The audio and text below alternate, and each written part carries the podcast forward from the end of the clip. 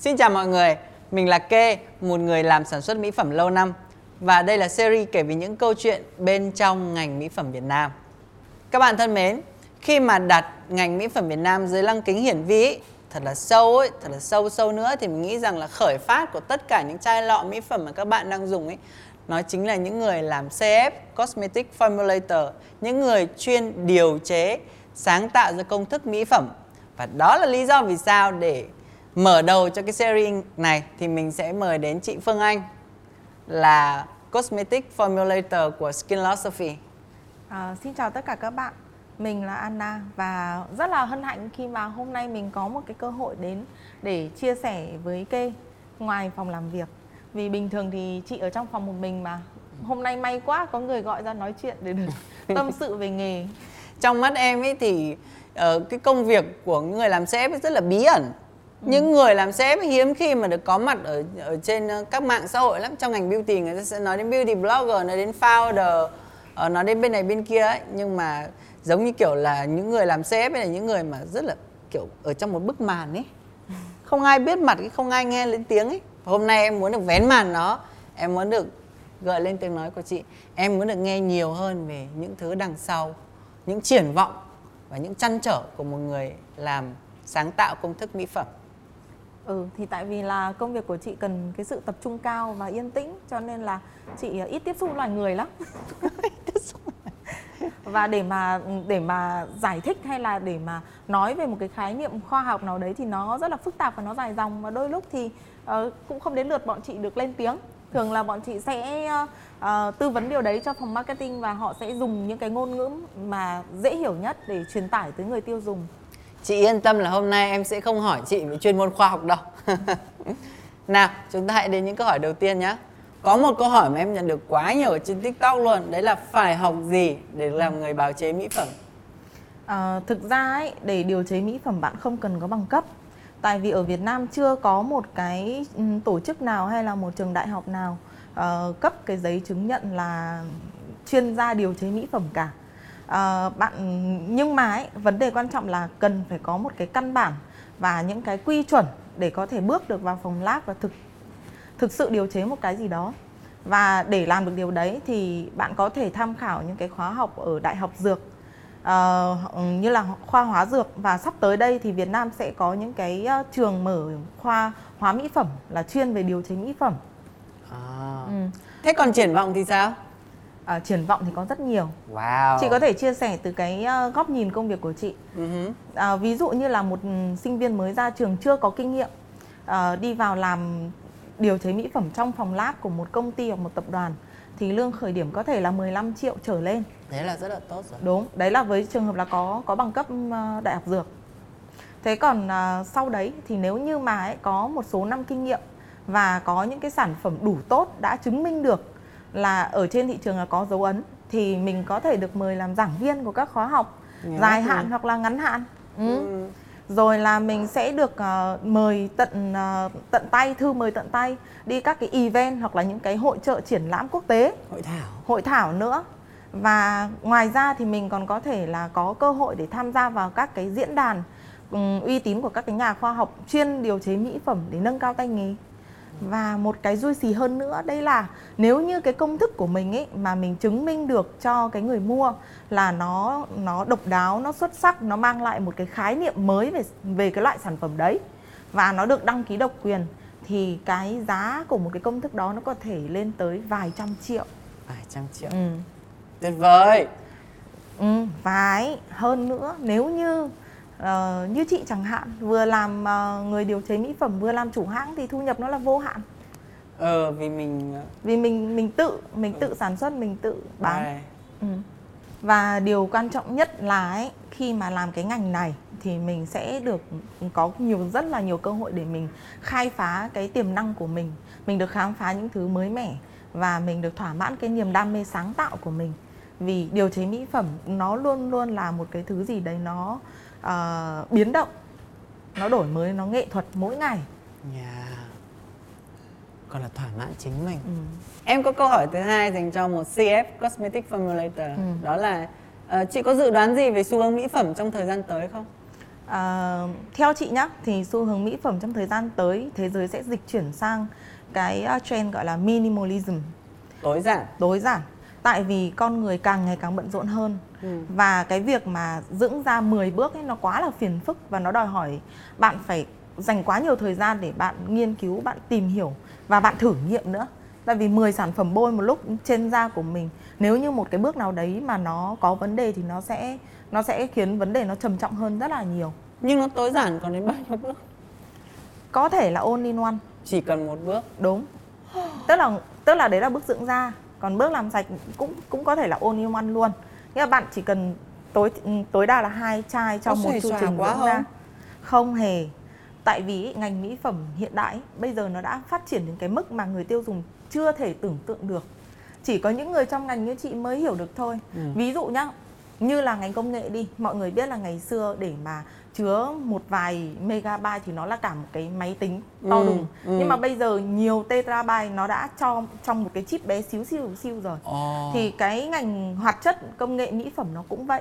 Ngày xưa để mà điều chế ra một cái chai mỹ phẩm đơn giản thì người ta cồng kềnh phức tạp, nhưng hiện giờ người ta có thể nhét rất nhiều các loại hoạt chất chỉ vào trong một chai.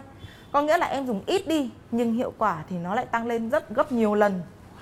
Thật là hứa hẹn. Đúng. Wow.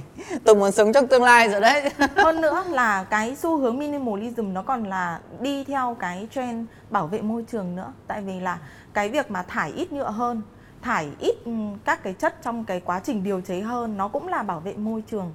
Những cái nguyên liệu xanh. Đúng. Dùng ít nhưng mà chất. Đúng không nào? Tuyệt vời. Và nói về cái việc này ấy, thì chị nghĩ là người ta không cần phải quá là am hiểu để dưỡng da. Tại vì dưỡng da nó là niềm vui, là sự hưởng thụ. Đúng, tôi chỉ cần một bước và tôi cảm thấy vui vẻ về cái quá trình chăm sóc bản thân của tôi. Còn ngoài ra tôi quá là bận rộn để dành thời gian để cho những cái sở thích khác nữa. Lúc đấy thì nếu mà em sẽ nói với người ta là ông hay cồng kềnh rồi đấy. Đúng. Và nếu như ấy, các bạn vẫn chưa biết đến điều này thì có thể là các bạn đã hơi chậm chân rồi. Tại vì thế giới bây giờ đã bắt đầu có những cái nhãn hàng đã ra mắt những cái sản phẩm minimalism rồi đấy. Em thì em thấy là người tiêu dùng ấy, họ càng ngày càng quan tâm nhiều hơn mà. Họ sẽ rất là tìm tòi đi chứ bộ. Nhưng mà thế trong mắt của một người làm CF đi, một người là nghiên cứu công thức mỹ phẩm, thì cái xu hướng mà người tiêu dùng càng ngày càng quan tâm đến hoạt chất ấy, liệu nó có đúng không? Liệu nó có nên không? Chị nghĩ là không. Không nên. Đúng. Tại vì khoa học ấy là cái thứ mà nó biến đổi mỗi ngày. Đến những cái người mà nghiên cứu nhiều năm, cộng với cả nhiều năm thực nghiệm như chị, vẫn còn tiếp tục phải nghiên cứu, phải tìm hiểu. Và cái quan điểm của chính chị còn thay đổi qua mỗi một lần mà chị nghiên cứu ra được một cái gì đó mới. Mà một cái người newbie, một người không học về khoa học, để mà tìm hiểu hết nó là vô tận, nó là quá khó luôn. Nhưng mà em nghĩ rằng là biết nhiều hơn thì để bảo vệ mình, để không bị dắt mũi. Quan trọng là biết hơn ở đâu, bạn chọn nguồn tin ở đâu. Tại vì để mà đã thực sự mà đam mê vào việc tìm hiểu những điều đó thì bạn cần phải có một cái tâm thái là nhiều hoài nghi.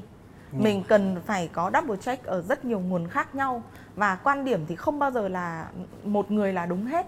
Nếu như mà chọn niềm tin mù quáng thì có phải đấy là một cái điều rất là tai không? Và những người nguy hiểm nhất là những người mà hiểu biết nửa vời. Biết nửa vời. Em đồng ý. Thế thì thà là mình đặt niềm tin vào những người uy tín để mình đỡ bị đau đầu, mình đỡ bị mệt đầu. Đúng vậy. Bạn chỉ cần chọn một nhãn hàng uy tín. Còn cái việc mà sản phẩm tốt và lựa chọn những cái hoạt chất đấy, đấy là việc của chúng tôi mà. Khoa học thì luôn thay đổi, đúng không ạ? Đúng. Ngày hôm nay nhà ông khoa học này khẳng định nó là như thế, nhưng ngày mai nó có thể thay đổi, đúng không? Đúng. Thế thì mình tốt nhất là nên có những con người thực nghiệm, những người làm ngành khoa học đáng tin, còn hơn là tự đi mà kiểm định. Đúng. Cuộc sống thì quá là vất vả rồi. Mà vấn đề là bạn không thể có cơ sở nào để có thể kiểm định được là cái điều bạn tin là đúng hay không nữa cơ. Bởi vì một hoạt chất nó còn rất là phức tạp, và cái sự kết hợp của các cái hoạt chất ở trong một sản phẩm nó còn phức tạp hơn nữa. Thế khi mà chị nói đến là cái từ mà hiểu biết nửa vời đấy, có phải là chị đang ám chỉ đến nhiều beauty blogger không? Chị nghĩ là beauty blogger là một cái khái niệm mà đang bị lạm dụng. Họ đã hơi bị đánh giá thấp cái mức độ phức tạp của hóa học. Nghĩa là cái việc mà chị nghĩ là một người mà dành mười mấy năm chỉ để nghiên cứu như chị mà còn không dám khẳng định một điều gì chắc chắn 100% tôi là nhất. Thế nhưng mà một số người là người ta chỉ cần research một chút, người ta chỉ cần tìm một cái nguồn nào đấy mà người ta cảm thấy là người ta muốn tin và người ta spread cái thông tin đấy ra và không có cách nào để kiểm chứng cả. Thế thì em nghĩ nhá là beauty blogger là một cái điều đáng hoan nghênh, chia sẻ những cái trải nghiệm và kinh nghiệm cũng như kiến thức của mình đến tất cả mọi người là điều đáng hoan nghênh mà. Nhưng mà có phải là chị đang ám chỉ đến những cái người mà có cái thái độ chia sẻ nó không được trung lập, trung dung đúng không? Hơi cực đoan đúng không? Đúng. Tại vì người mà hiểu sâu ấy, người mà hiểu hết ấy thì người ta lại không dám cực đoan. Đồng ý. Đúng không nào? Những người thực sự coi trọng khoa học thì là những người nên có thái độ cởi mở và khách quan, luôn luôn là tiếp nhận những cái quan điểm mới.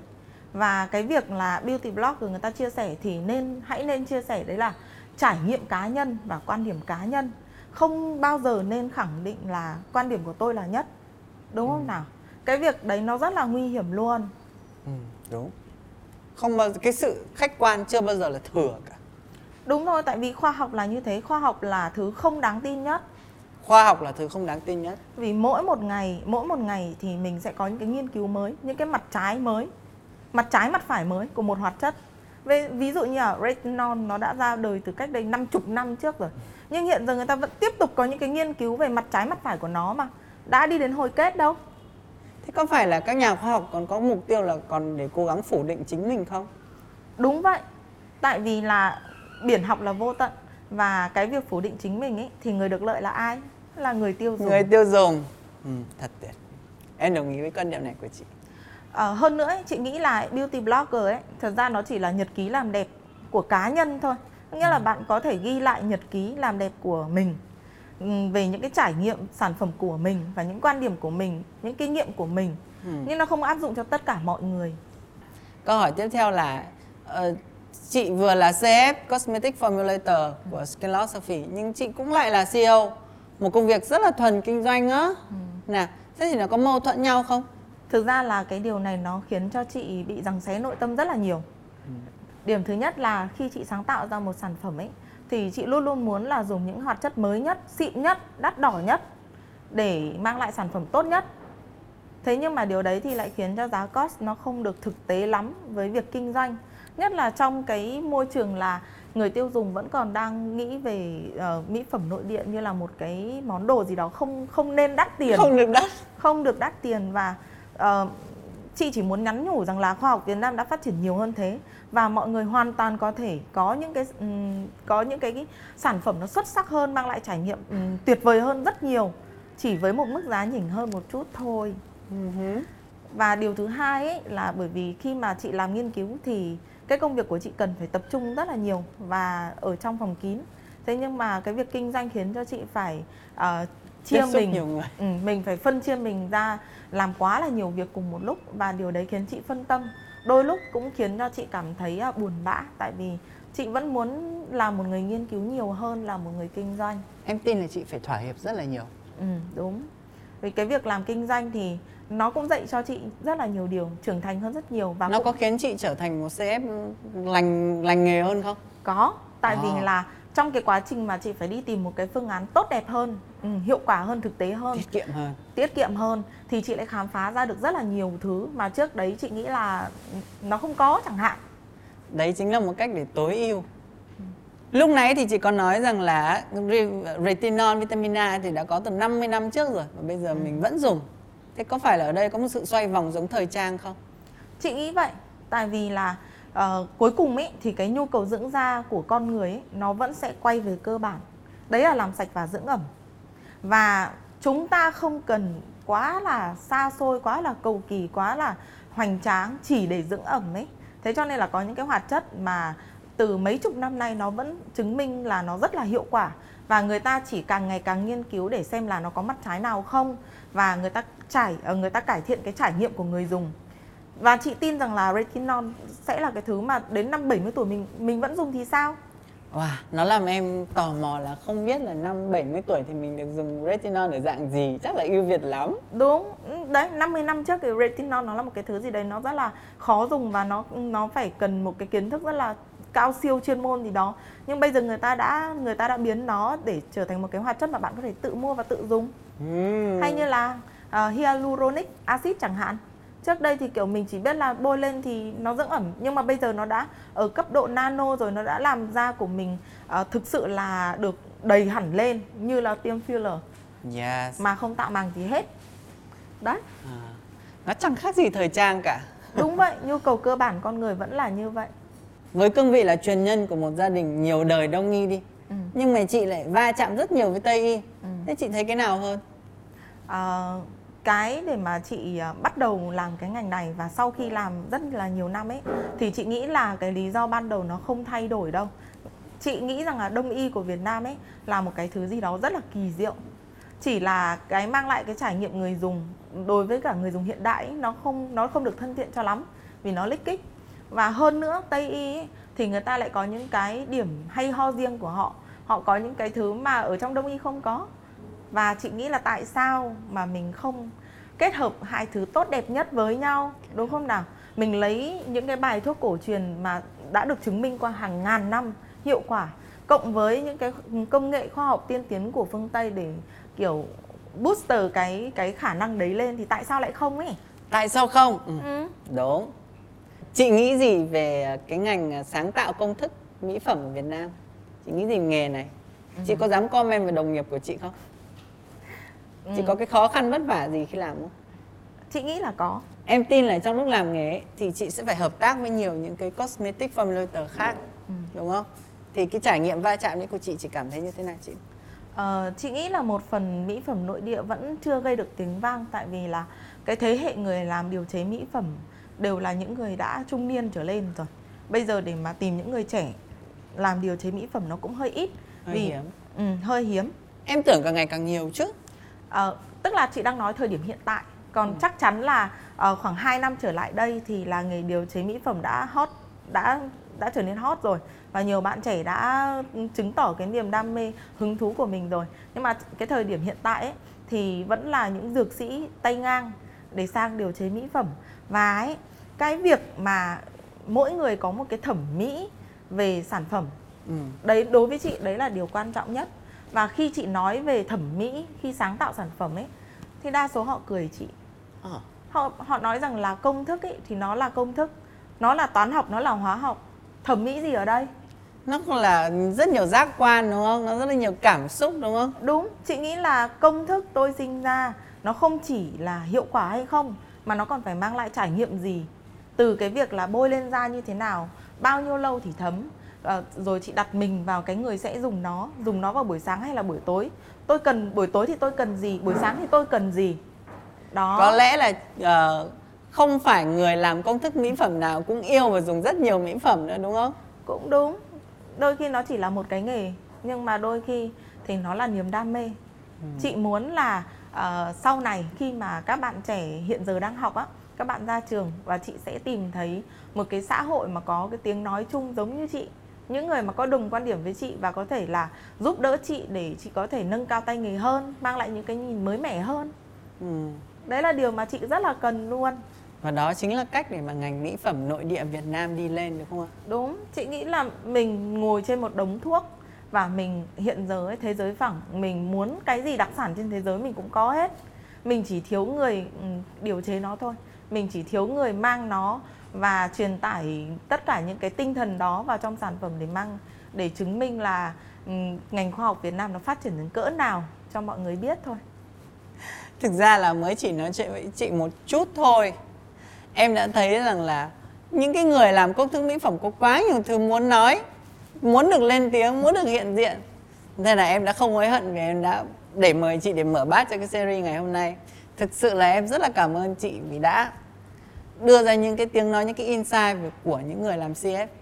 Chị hy vọng rằng là chị sẽ có cơ hội để chia sẻ được nhiều hơn về những cái khó khăn hay là những cái hay ho mà chị mới khám phá được. Em sẽ còn tìm những cái câu hỏi hóc búa hơn nữa để đặt cho chị và hẹn gặp lại chị ở số tiếp theo. Cảm ơn Kê đã mang lại cho chị cơ hội này. Xin chào tạm biệt tất cả các bạn. Hẹn gặp lại các bạn ở số sau.